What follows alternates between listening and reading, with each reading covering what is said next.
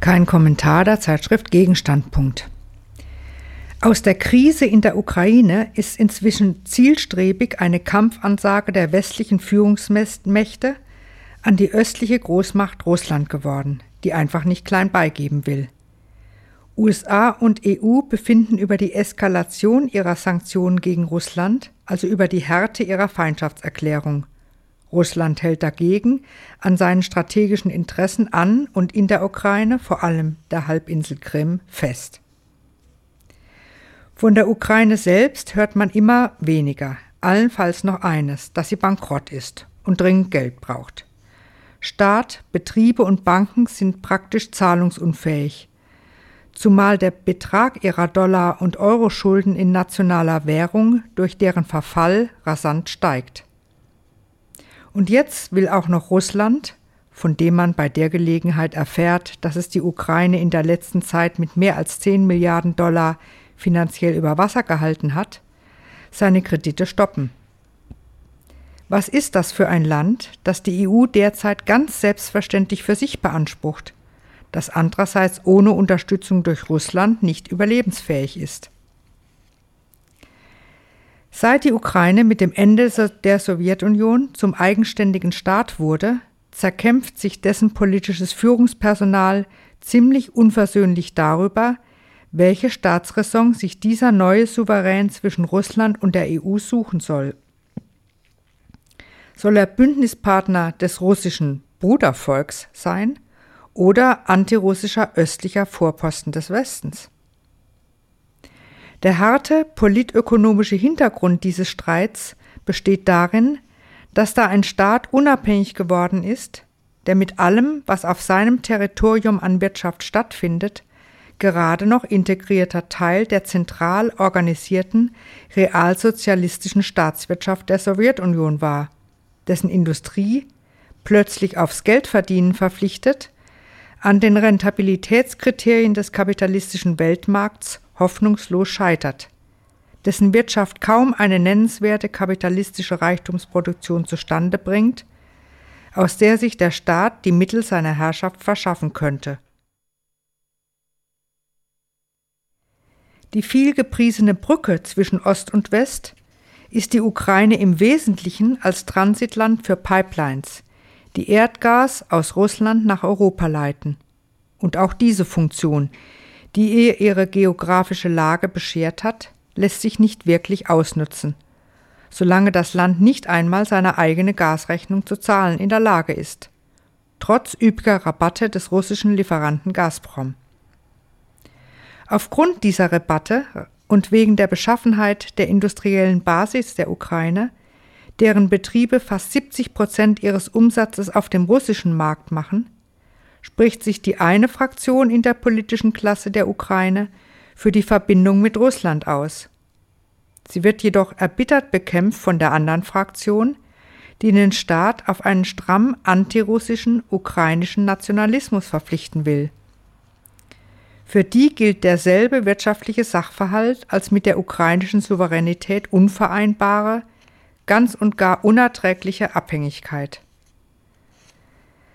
An der miesen ökonomischen Lage der Ukraine ändert sich dadurch zwar nichts, was diese Fraktion aber nicht davon abhält, auf eine alternative Abhängigkeit zu setzen, indem sie sich der EU und am liebsten gleich auch noch der NATO als Erweiterung von deren Einfluss und Zugriffsgebiet andient.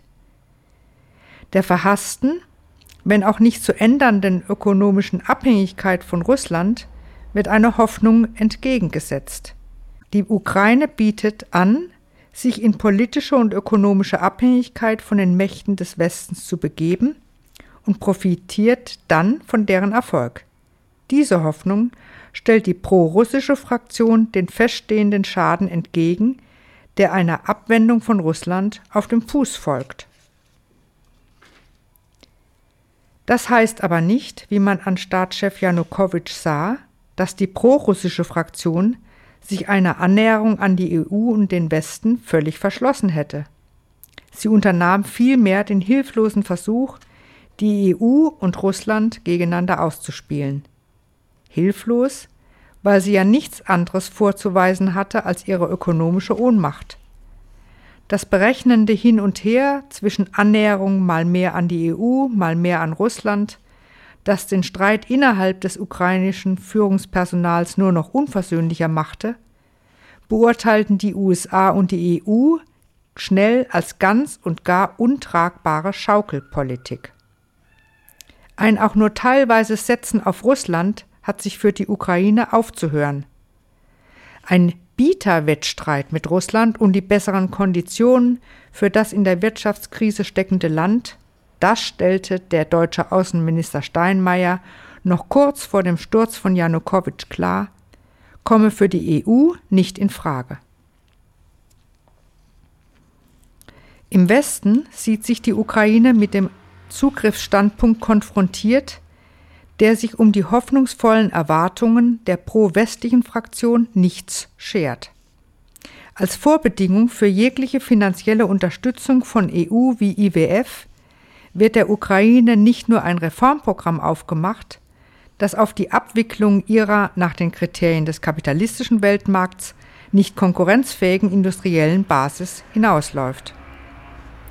Zu den Bedingungen, die die EU von Beginn ihrer Assoziationsverhandlungen an aufmacht, gehört auch die um alle Schädigungen der Ukraine unbekümmerte Forderung, dass sie auf ihre wirtschaftlichen Sonderbeziehungen zu Russland im Rahmen von dessen Eurasischer Zollunion verzichtet. Mit der Einforderung der ukrainischen Unterschrift unter das EU-Assoziierungsabkommen wird von europäischer Seite der Anspruch auf alleinige Verfügungsmacht über die Ukraine erhoben, wie es alle Fernsehkanäle und Zeitungen dem Publikum einhämmern. Die Ukraine gehört Europa. Sie ist allem russischen Einfluss zu entziehen. Der Präsident Janukowitsch, der als Vertreter der prorussischen Fraktion aus EU-Sicht ohnehin die ukrainische Anmaßung verkörperte, sich eigene nationale Berechnungen zwischen Ost und West zu erlauben, hat mit der Verweigerung seiner Unterschrift für die EU vollends die Legitimität verloren. Die Proteste auf dem Maidan waren dafür die westlichen Führungsmächte nur mehr der aktiv zu ermutigende und anzustachelnde Nachvollzug dieser Delegitimierung. Inzwischen hat der Maidan-Aufruhr nicht nur den gewünschten Effekt, sprich die gewünschte antirussische Regierung hervorgebracht. Dadurch, dass sich Russland den Aufbau der Ukraine zu einem feindlichen Vorposten der EU und die daraus drohende strategische Schwächung seiner Weltmachtposition nicht widerstandslos gefallen lässt und der Westen diese Reaktion zum Anlass einer Kampfansage an Russland nimmt, ist vor allem auch dem notgedrungen politischen Lavieren, das der EU als Schaukelpolitik ein Ärgernis war, der Boden entzogen. Der Widerspruch der ukrainischen Staatsräson ist endgültig unhaltbar geworden. Unter dem Druck der von außen gestellten unversöhnlichen Ansprüche zerlegt sich das Land bzw. wird zerlegt. Darüber ist dann die Unterzeichnung des Assoziierungsabkommens für die EU nicht mehr ganz so dringlich. EU und USA zahlen zwar je eine Milliarde Dollar an die ukrainische Regierung, damit sie die in den kommenden Wochen unmittelbar fälligen Zahlungen zur Bedienung von Auslandskrediten leisten kann, also am offiziellen Staatsbankrott vorerst vorbeikommt, der sogenannte Reformdruck wird aber umso schärfer. Denn alle weiteren großzügigen Finanzhilfen von IWF und EU, die die Kiewer Regierung zum Überleben braucht, sind mit harten Auflagen verbunden.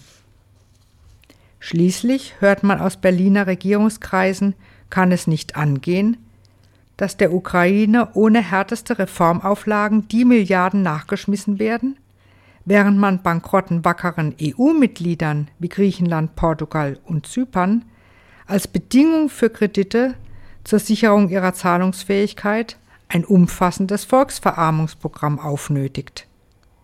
Letzteres durchzuziehen ist also das Mindeste, was die nächste ukrainische Regierung zu tun hat, wenn sie Kredite zur Abwendung ihrer Staatsbankrotts bekommen will.